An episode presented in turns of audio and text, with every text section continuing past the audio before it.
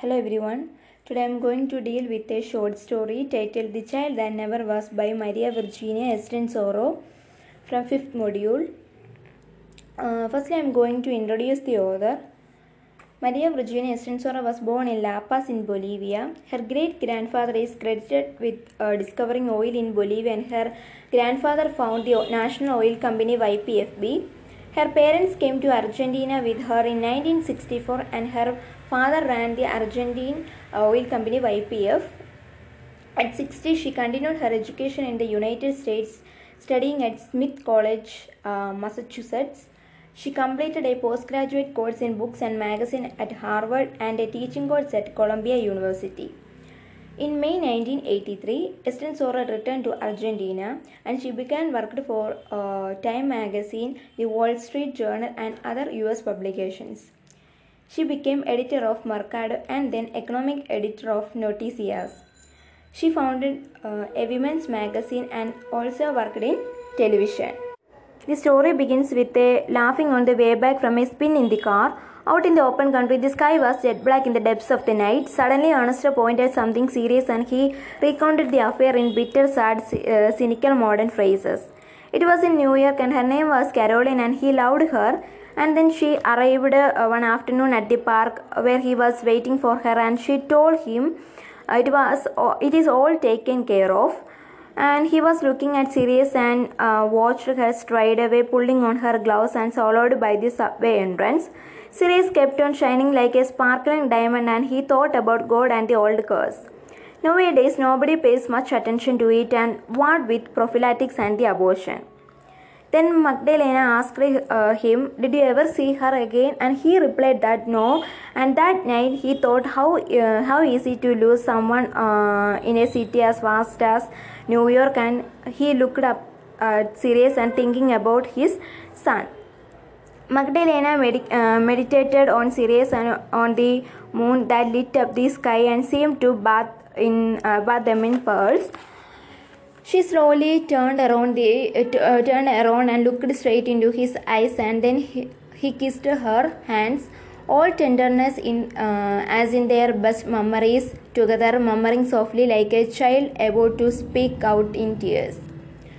Magdalena moaned monotonously uh, on the operating table. The doctor stanched the blood with bits of sterilized cotton, and she could smell the iodine, alcohol, and disinfectant. The pain burst her and she implored again, and suddenly the instrument drove home. And as she screamed, a muffled, baffled appeal uh, came from within. The doctor was drying his hands, and then she left.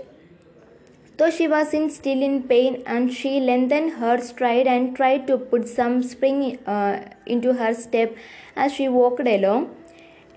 A ragged, barefoot newsboy, uh, newsboy looked up at her imploringly, and Magdalena uh, bought a paper from him as she searched his face. Her child was waiting for her at home, her boy, the uh, one from the uh, marriage. And